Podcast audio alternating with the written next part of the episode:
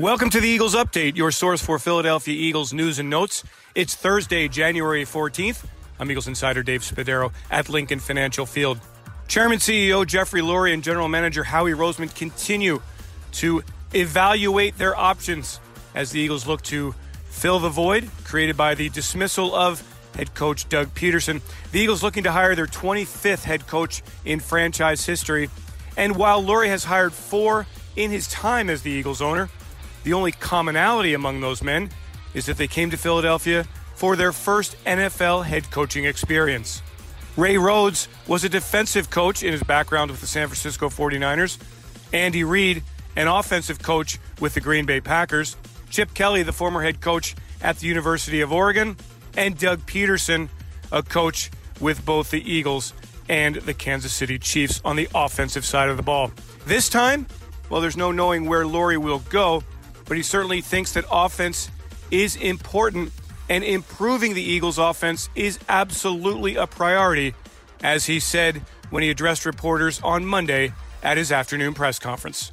This kind of decision has probably multiple, multiple variables, but it's not based on um, a quarterback or a particular position group. Certainly, you have to look at the regression of our offense. This is a league that scored the most points ever in 2020.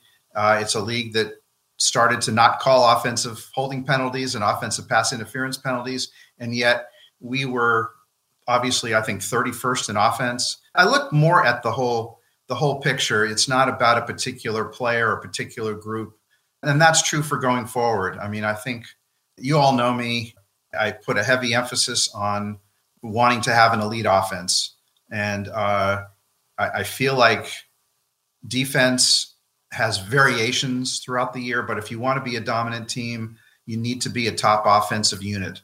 It's hard for me to project that at the moment, and therefore, but it's multiple variable. I don't want you to think there's you know one possible explanation for a, a change in head coach. It's it's way far more complex than that.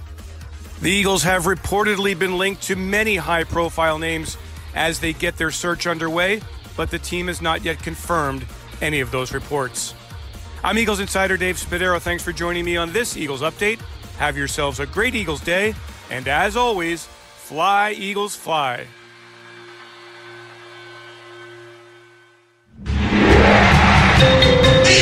Eagles Entertainment.